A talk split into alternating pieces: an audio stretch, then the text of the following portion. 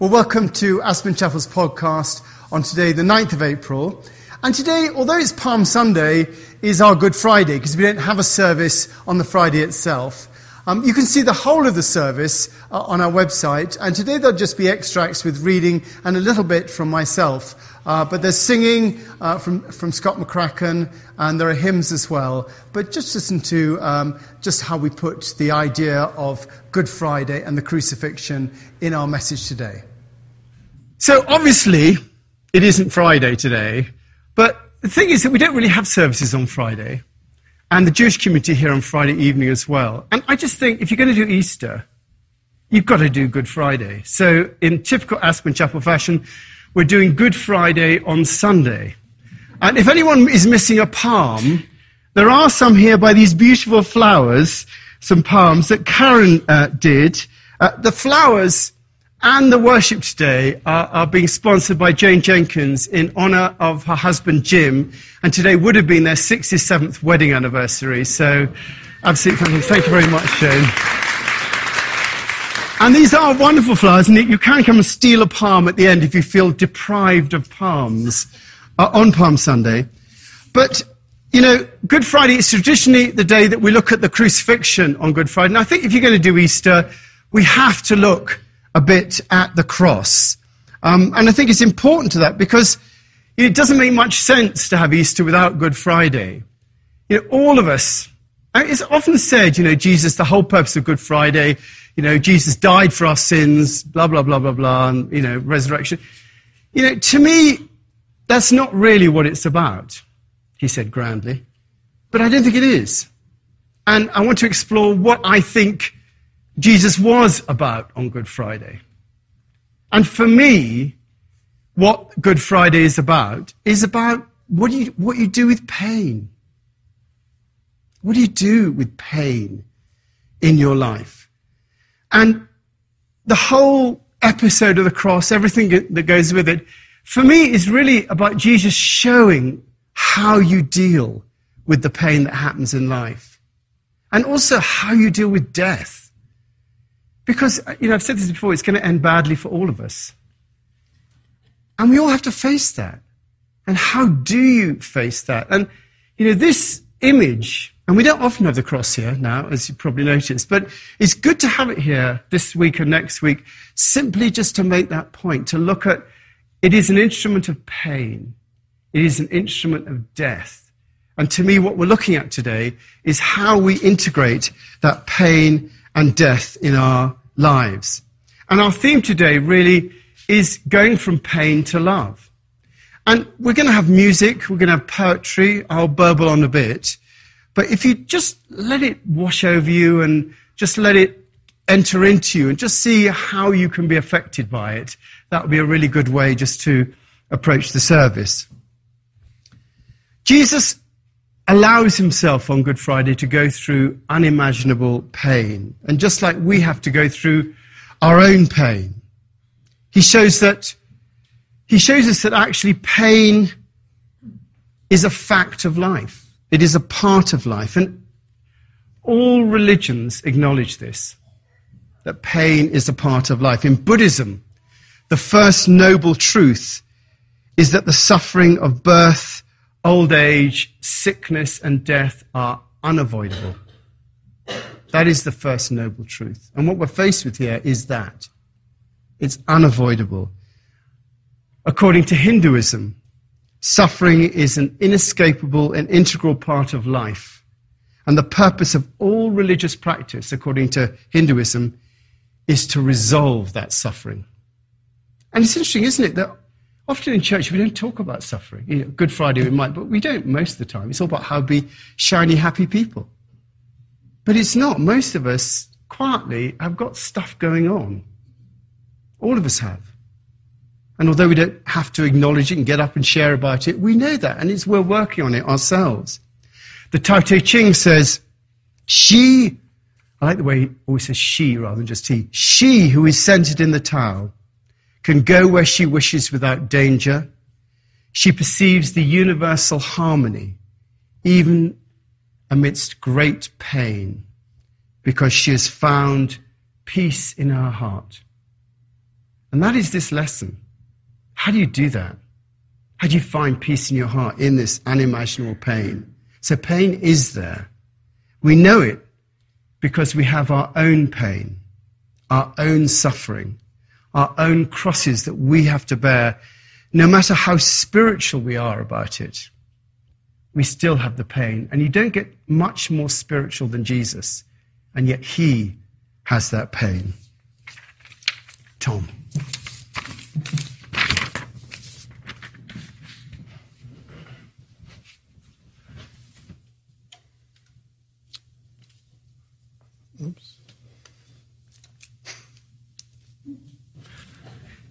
They came to a place called Golgotha, which means the place of the skull.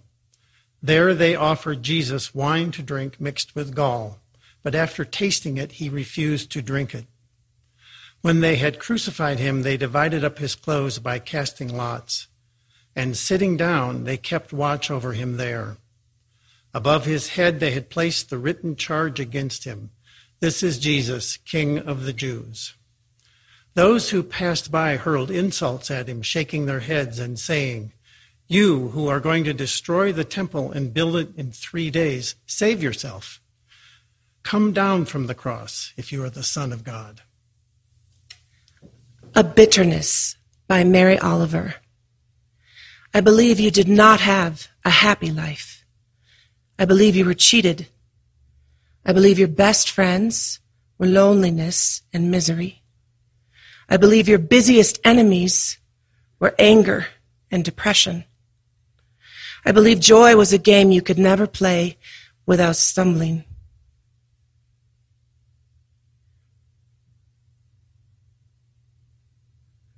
I believe comfort, although you craved it, was forever a stranger. I believe music had to be melancholy or not at all. I believe no trinket, no precious metal shone so bright as your bitterness. I believe you lay at last in your coffin, none the wiser and unassuaged. Oh, cold and dreamless, under the wild, amoral, reckless, peaceful flowers of the hillsides. So we have our pain. All of us can acknowledge those aspects that come to us as pain. The question is, what do we do with it? What do we do with the loneliness or the bitterness or whatever it is that we're feeling? And in most cases, what we do when we have pain is we try and get rid of it. We try and alter our circumstances so the pain will go away. And one of the things we often do when we have pain is blame somebody else for it, especially when it's emotional pain. We project it onto others. We make it their fault. It's their fault that I'm feeling this pain. I've been left. I'm alone. All the things that come up for us, it's our partner's fault. And we make sure that they know it.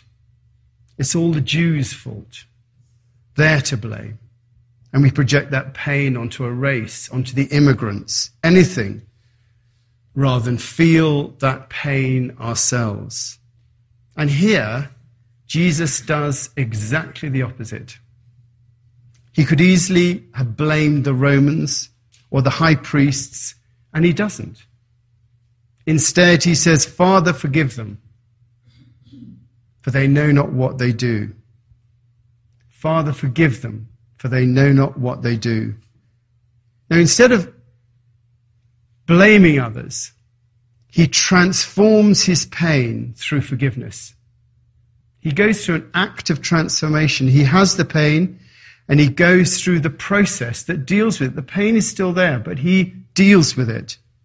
And our role, I think, as human beings, is to do the same our role in life, in fact, probably our one role in life, is to deal with the pain that life brings us.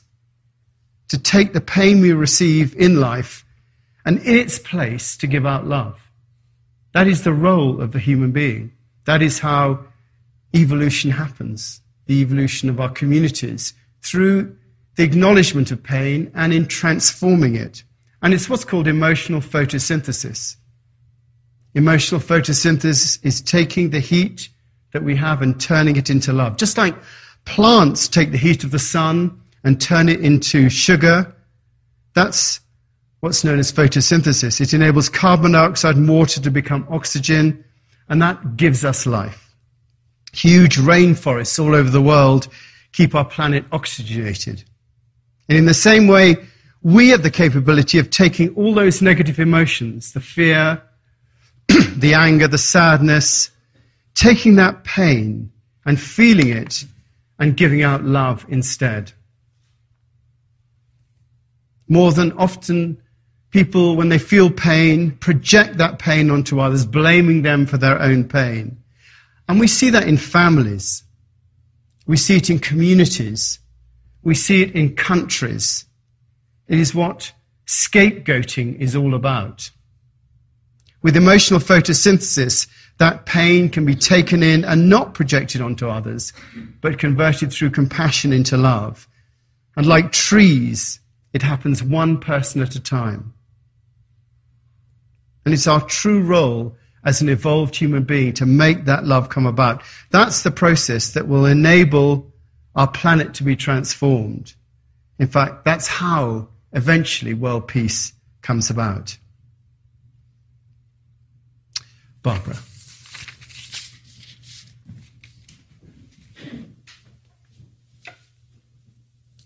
Two other men, both criminals, were also led out with him to be executed.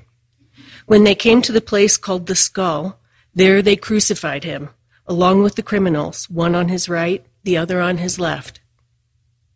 Jesus said, Father, forgive them, for they do not know what they're doing. And they divided up his clothing by casting lots. The people stood watching, and the rulers even sneered at him. They said, He saved others. Let him save himself if he's the Christ of God, the chosen one. Love bade me welcome. This is written in Old English, so come rescue me, Nicholas, if I my tongue gets tied. Love bade me welcome, yet my soul drew back, guilty of dust and sin. But quick eyed love, observing me grow slack, from my first entrance in drew nearer to me, sweetly questioning if I lacked anything. A guest, I answered, worthy to be here. Love said, You shall be he. I, the unkind, the ungrateful? Oh, my dear, I cannot look even at thee. Love took my hand and smiling did reply, Who made the eyes but I? Truth, Lord, but I have marred them. Let my shame go where it doth deserve.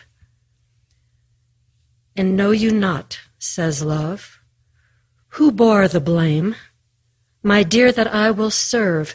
You must sit down, says love, and taste my meat. So I did, sit and eat. Love bade me welcome, and I drew back.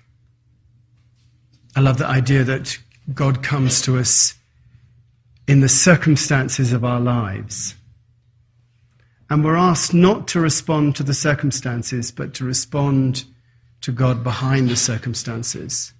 We're asked to make that process of transformation. And when you are in pain, it's difficult to know how you go in that direction.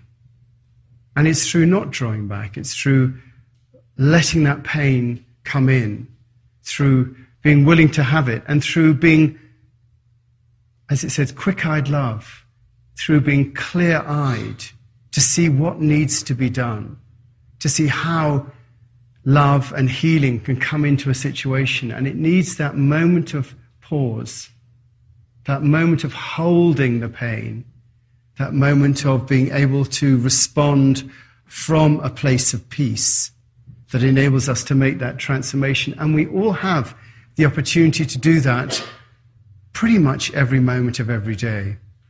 But we know those key moments when we can respond in one way or we can choose to respond in another. We can have that pain and not be angry with the person who we think has made us have that pain, but know that something in us, that pain that is there, needs to be transformed. And in bringing love into that situation, we change everything. Like the butterfly being stepped on in the time machine, our love, when we transform something like pain, transforms everything. And we might not see it. We might think, oh, what difference does it make? But like that hundredth monkey, it does make a difference. It just adds to that.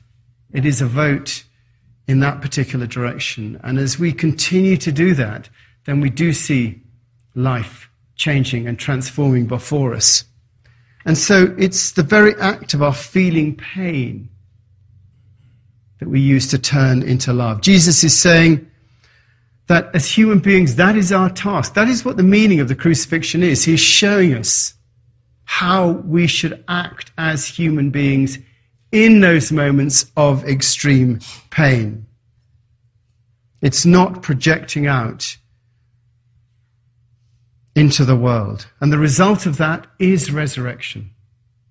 The result of that is transformation, that wonderful expression of new life that comes when we undergo a process of transformation.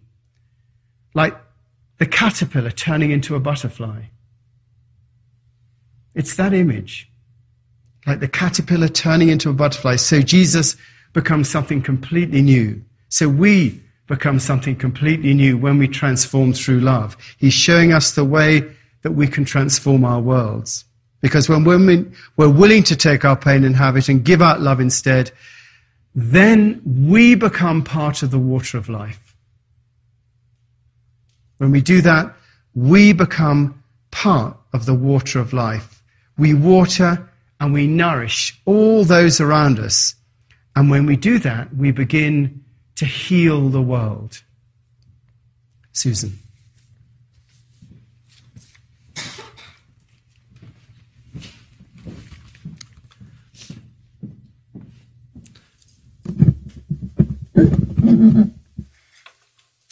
Revelation 22.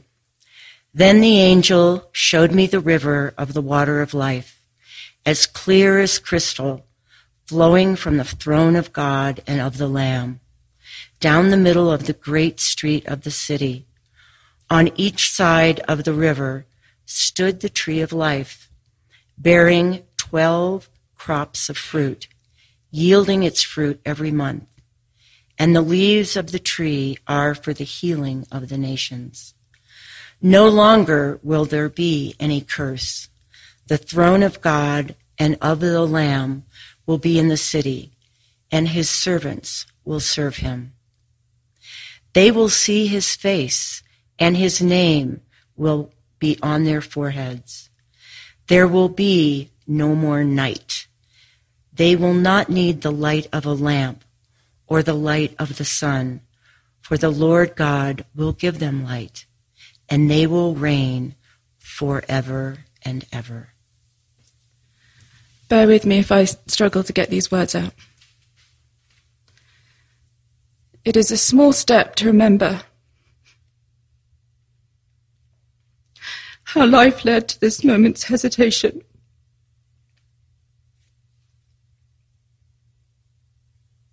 How the door to the deeper world opens, letting the body fall at last toward the few griefs it can call its own.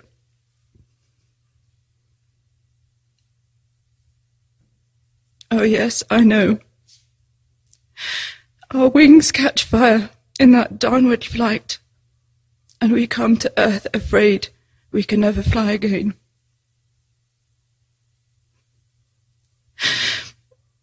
But then we always knew heaven would be a desperate place.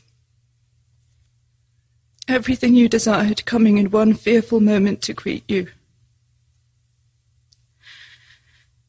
Your full presence only in rest, and the love that asks nothing. The rest where you lie down and are no, long, no longer found at all. So let's just take a moment just to think about our world and maybe just to pray for all the things going on. We pray for all those in pain at the moment, those affected by war, images we have in our mind, and images that we never see.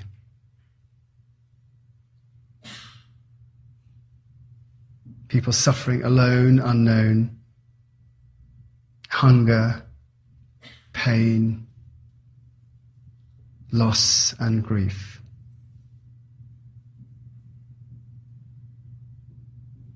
We pray that we may be willing to respond to our world around us with love.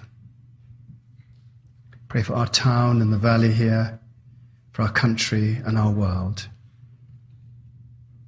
We pray for those close to us who are suffering or in pain at the moment.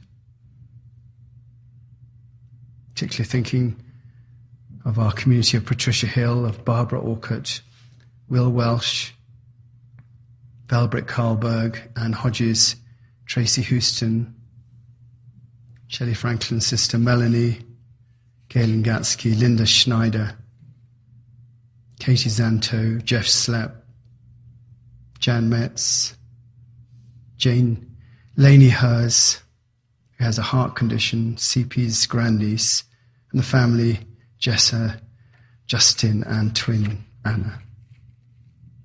we just send our prayers to all of those, our comfort and our love. In Jesus' name. Amen.